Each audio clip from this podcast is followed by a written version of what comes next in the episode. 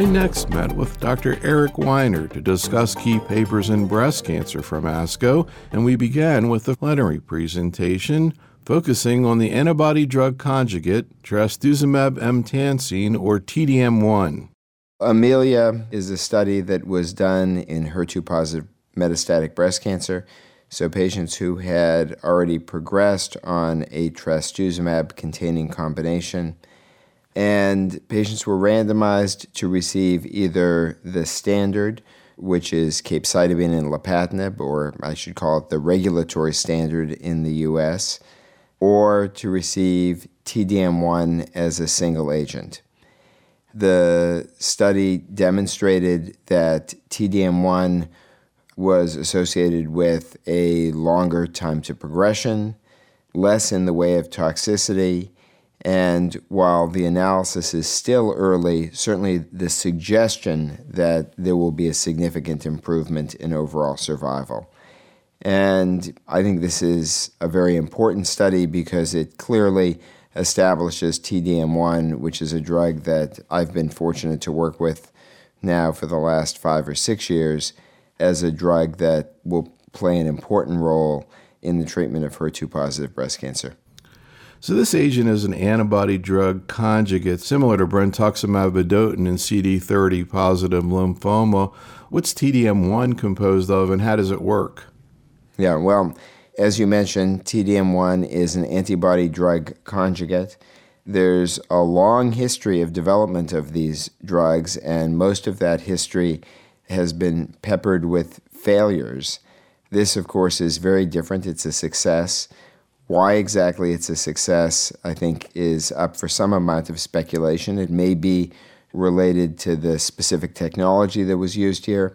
It may also relate to the fact that trastuzumab turns out to be a very effective way to deliver a drug to a HER2 positive cancer cell because there are simply so many HER2 receptors on the surface of the HER2 positive cancer cell.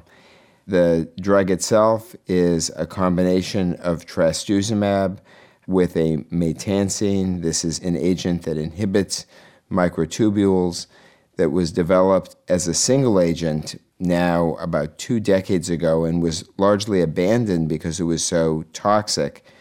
But here, tiny amounts of the maytansine are delivered in combination with trastuzumab and in fact, they're delivered intracellularly after the HER2 positive cancer cell takes up the trastuzumab along with the maytansine. And the result is that it results in cytotoxicity without significant toxicity to the patient. You mentioned toxicity, and the two things that I think were kind of discussed there were thrombocytopenia and liver function abnormalities. What was seen in this study, and what's been your own observation in this regard? So, thrombocytopenia does occur. It typically occurs about seven days after a dose of TDM1 is delivered. For the most part, it is asymptomatic. The mechanism of that thrombocytopenia is uncertain and is probably not related to typical myelosuppression. Patients typically recover from it in a fairly short period of time and unless one is checking platelet counts on a weekly basis, you don't even know that it's occurring. In a minority of patients, there is a progressive fall in the platelet count over the course of many months of treatment, and that seems to happen in somewhere in the range of about 20% of patients, although generally not to a level that interferes with dosing of the drug. And importantly, there was no evidence of a significant increase in hemorrhage among patients treated with TDM1 versus those on capecitabine and lapatinib. And in terms of LFT abnormalities, these have been seen with TDM1. For the most part, they too have not been dose limiting, although occasionally they have interfered with dosing in selected patients, and it's a toxicity that has to be monitored. When you counsel a patient about to receive this agent, from your point of view, is it kind of in the same realm of trastuzumab in terms of lack of side effects? For the most part, it is. You know, the one exception being that unusual patient who has significant LFT abnormalities or progressive thrombocytopenia.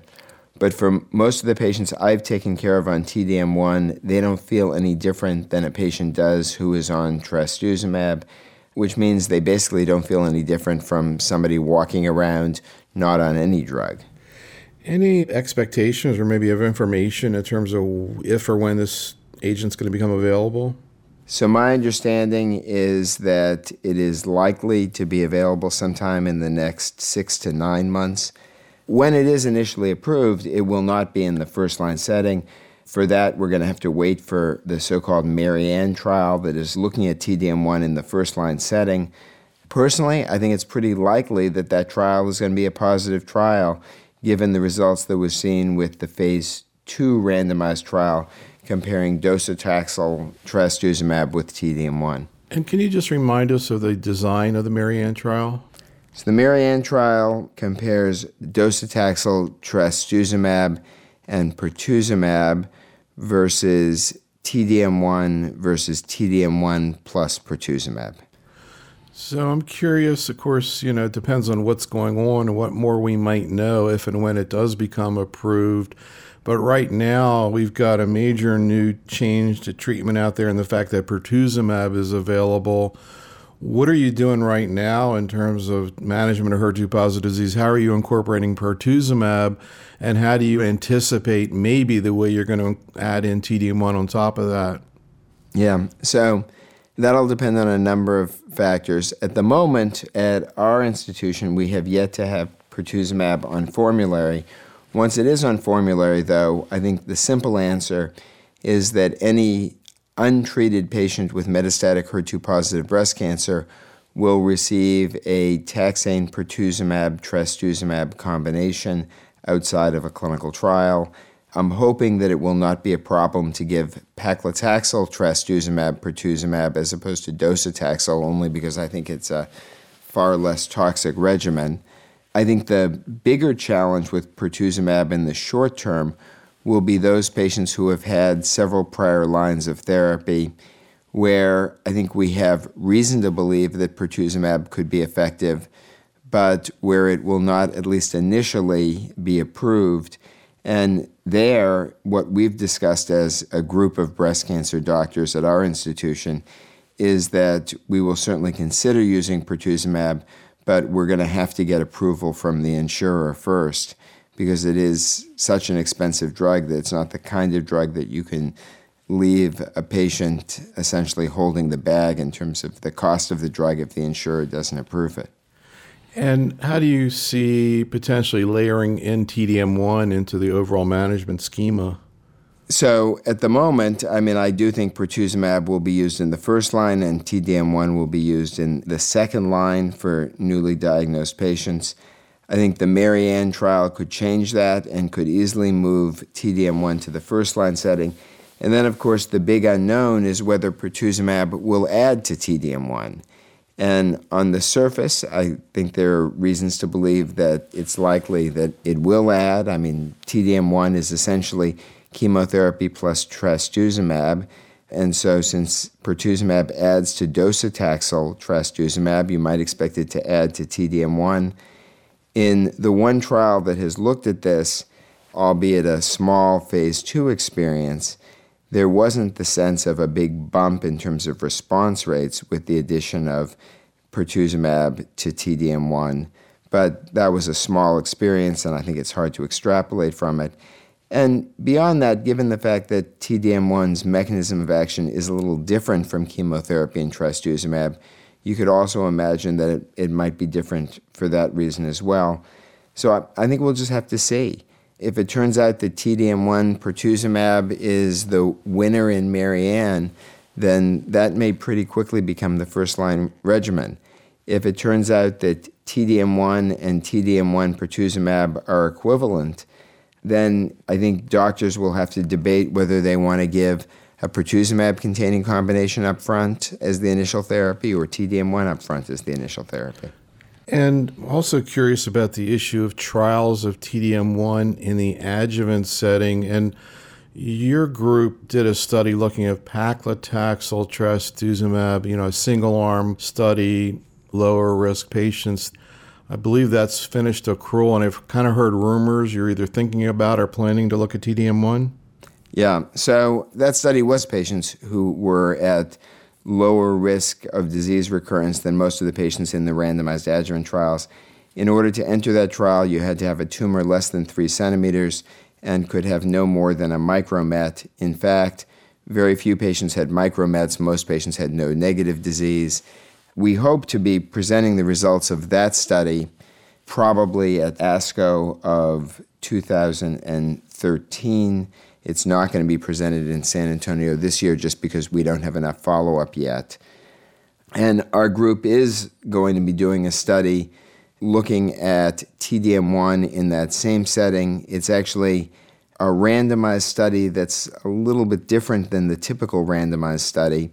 It's a four to one randomization between TDM1 and paclitaxel trastuzumab. And from a toxicity standpoint, we actually are comparing the two regimens, and that's why we're doing the randomization. But from an efficacy standpoint, we're actually using the same design for the TDM1 patients as we did with the paclitaxel trastuzumab study, which is that we are targeting a relapse rate that we think would be acceptable. And if in fact we hit that or have a lower relapse rate, then we will declare success. Kind of seems like this would be an agent you really want to think about in somebody you don't want to give chemo to, like an older patient or those with comorbidities.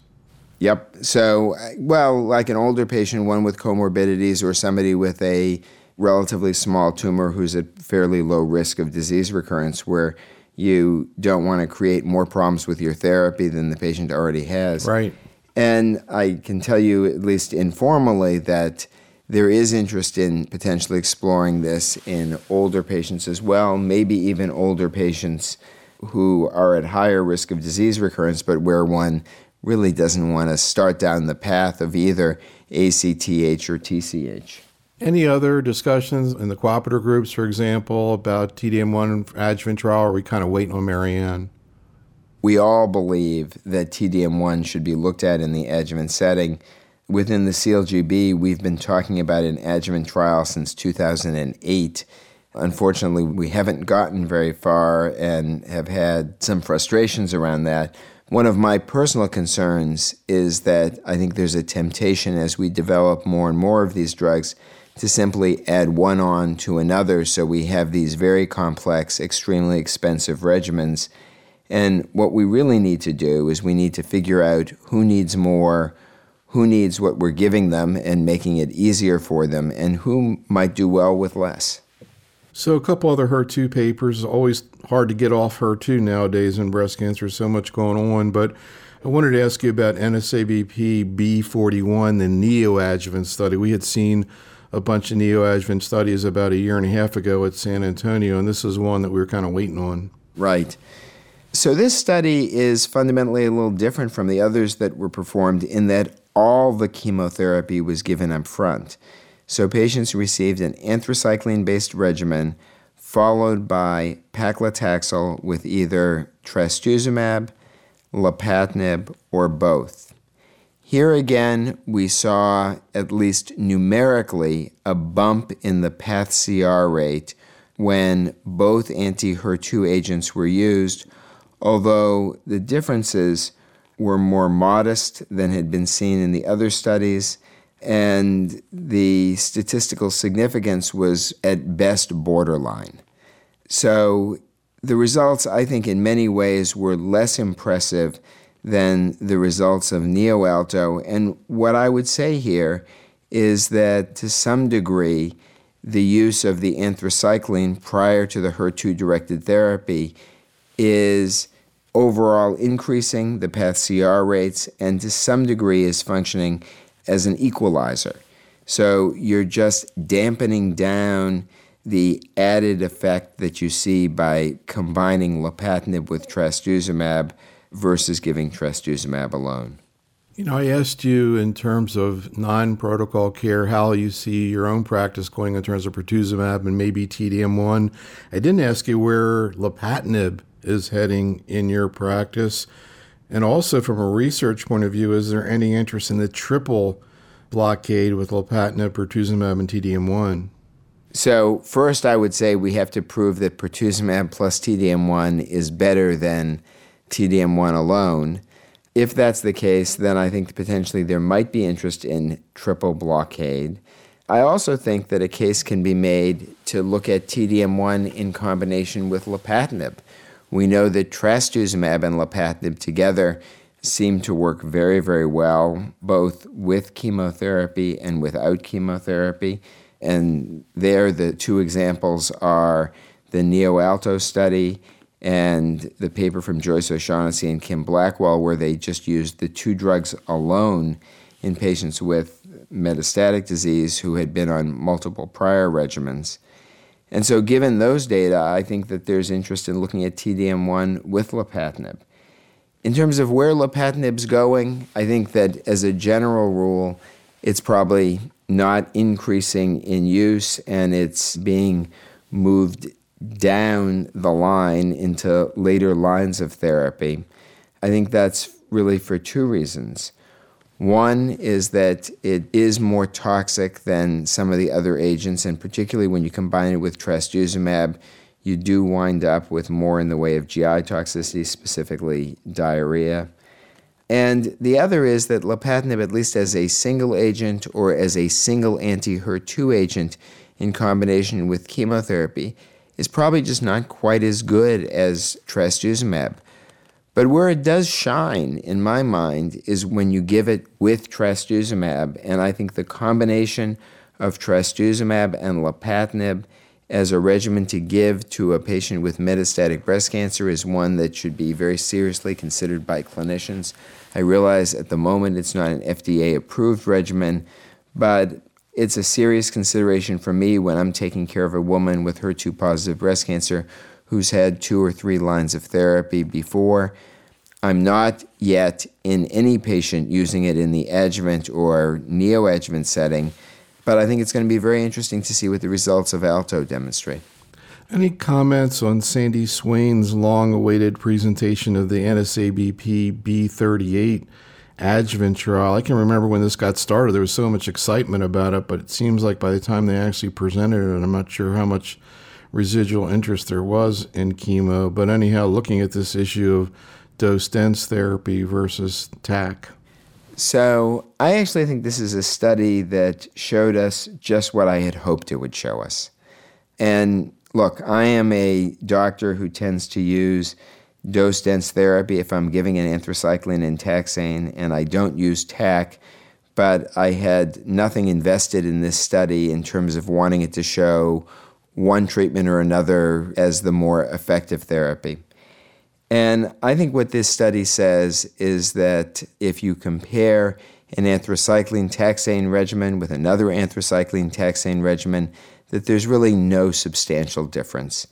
And that doctors should feel free to use the regimen that they are most comfortable using and have most experience using. I think it's hard to make the argument that you have to pick one or another.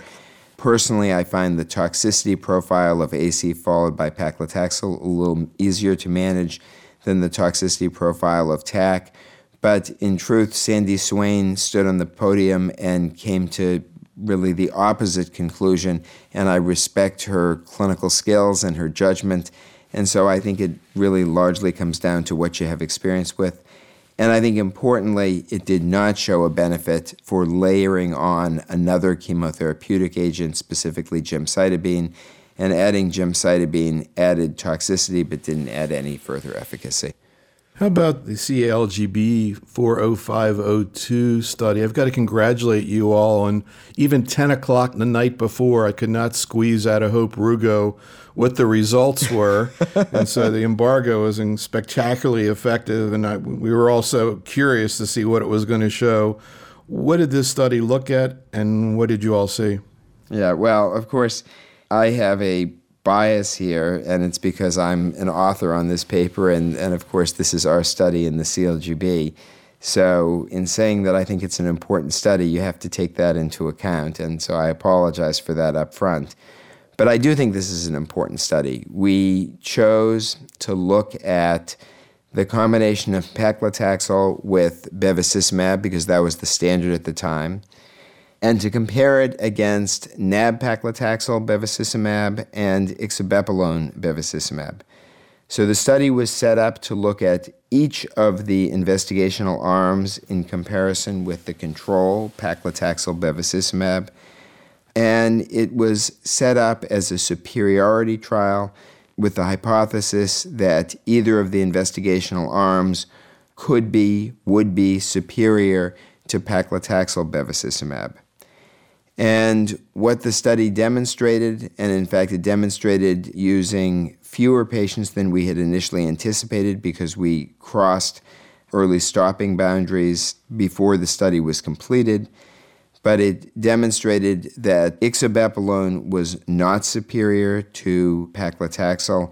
And in fact, in this case, it was actually inferior to paclitaxel and statistically significantly inferior to paclitaxel. And nab-paclitaxel, while not statistically inferior to paclitaxel, had, based on the early stopping rules, had basically no chance of being superior to paclitaxel. We can't say that the two are equivalent because this was not a non inferiority trial or an equivalency trial. It was a superiority trial that didn't demonstrate superiority of nab paclitaxel. And my take home conclusion from this is that the standard therapy, that is paclitaxel, in this case given with bevacizumab, but I don't think it would be different if you didn't give it with bevacizumab, is still the standard and is as effective as giving any other agent. One final question about this study. Another point that came out in the discussion after this was the similarity in what was seen in this study, particularly the control paclitaxel bev arm, to what was seen in the ECOG paclitaxel original study, 2100, in terms of disease free survival. What did you think about that? And does it give you pause that maybe we ought to be rethinking paclitaxel bevacizumab? Yeah, you're exactly right. The control arm in this study and it was a study where the eligibility almost paralleled the eligibility in that initial ECOG trial. These were all first line patients, they were HER2 negative, mix of ER positive and ER negative. And the progression free survival results were right on target with what one would have expected from the ECOG trial. In my mind, the issue with bevacizumab is not one of whether it improves progression free survival, I think it pretty clearly does improve progression free survival. The problem is that it has not improved overall survival in multiple trials, and the improvement in progression free survival is probably at some cost in terms of toxicity, let alone the financial cost. And so, if you have a drug that doesn't improve survival, increases the toxicity and improves progression free survival. It's a balancing act between toxicity and better disease control. And I think that's where we are with bevacizumab. Are there still occasional patients who I would like to be able to treat with bevacizumab if there was still an approval and if it were easier to get coverage for payment? The answer is yes. Do I think we should be using it in everyone? And here I would say no. My understanding is that there are still studies going on trying to identify predictors of benefit from bevacizumab. And if we can identify those predictors, maybe we will actually be able to identify a group of patients who derive a survival benefit.